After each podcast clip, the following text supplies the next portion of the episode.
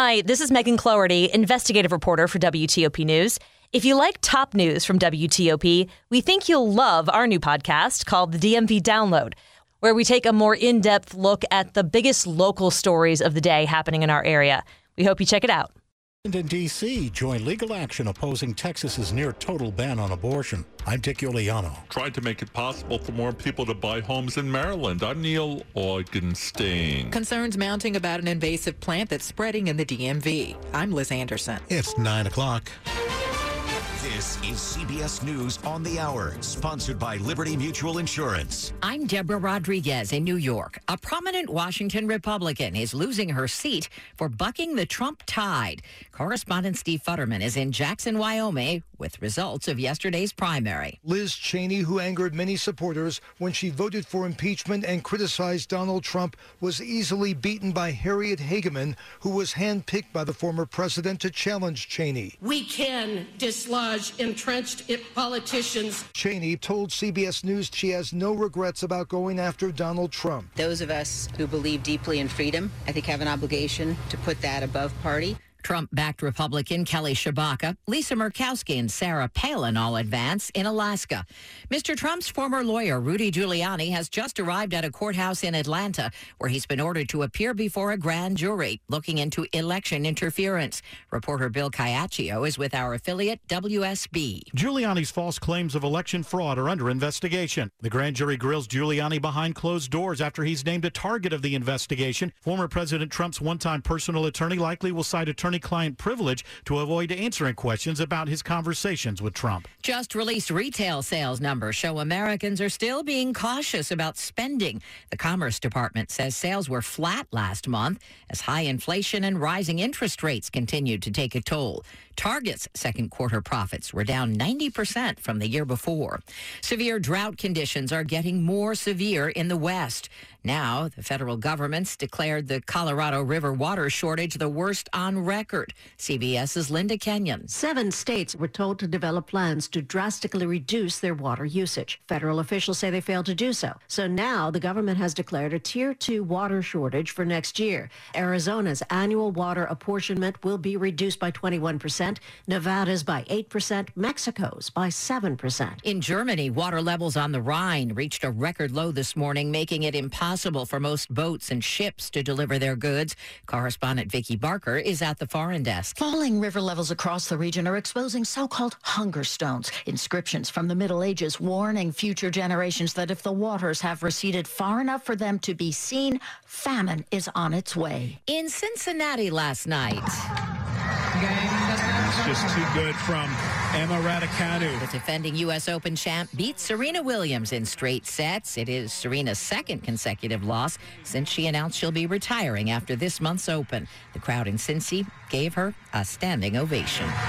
Deborah Rodriguez, this is CBS News. Liberty Mutual customizes your car and home insurance so you only pay for what you need. Visit libertymutual.com to learn more. 903 on your Wednesday morning. It's the 17th of August. We've got clouds building this morning and our high temp later about 82 degrees.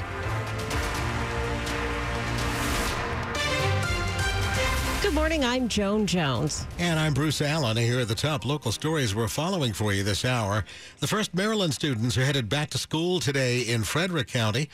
WTOP's Luke Lukert is there at one of the county's largest high schools. 1,900 students walk through the doors here at Urbana High School, hoping for a more normal year after many disruptions from COVID over the past two. Jessica Dippett is a junior who got to skip math to speak with WTOP. I'm hoping that we get to go on more field trips because last two years, no field trips. The new superintendent, Cheryl Dyson, was at the high school for her first school day on the job. Just can't wait to get inside the building. Something happens when you walk into a school and you hear the students talking and laughing. Some of her goals this year? We want to make sure our students are achieving. Where they've made progress, we want more progress. And we want to make sure that they're mentally prepared. In Frederick County, Luke Lukert, WTOP News. Can abortions be considered emergency health care?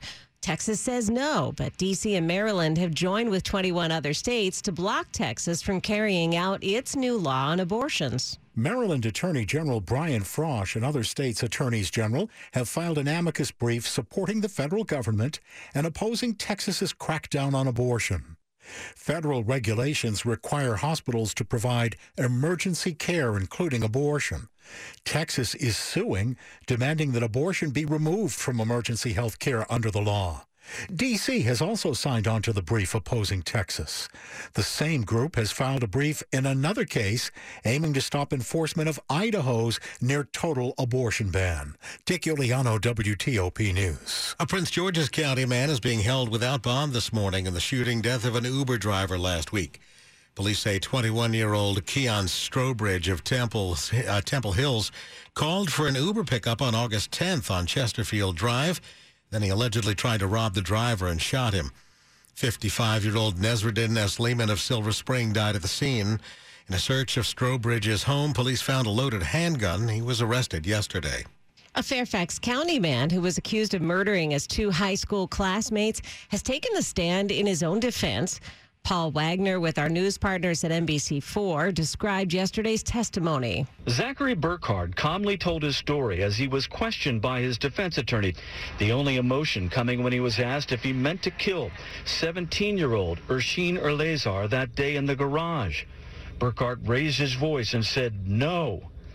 In testimony that lasted through the morning, Burkhardt explained he was in an ongoing dispute with Eleazar and was at his friend Nick's house when he heard the 17-year-old was coming over with three others. Burkhardt told the court, I was scared. They said they would kill us. I was not prepared for this at all. Burkhardt admitted he had been dealing drugs and had taunted Eleazar in a video shown to the court. Another teen, 16 year old Calvin Van Pelt, was shot to death that day as well. The jury is expected to begin deliberations sometime today. You may see a lot of emergency equipment and crews near the new Ashburn Metro station on the Silver Line extension this morning, but don't be alarmed.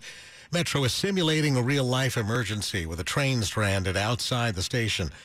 More than 100 fire and emergency personnel are taking part of the drill, expected to run through noon. The training exercise is being coordinated with Fairfax County, Loudoun County, and the Metropolitan Washington Airports Authority in preparation for the opening of the Silver Line extension later this fall. Up ahead here, right after traffic and weather, sounds like a sci fi movie, but an evil weed is taking hold in parts of this region. It's 907.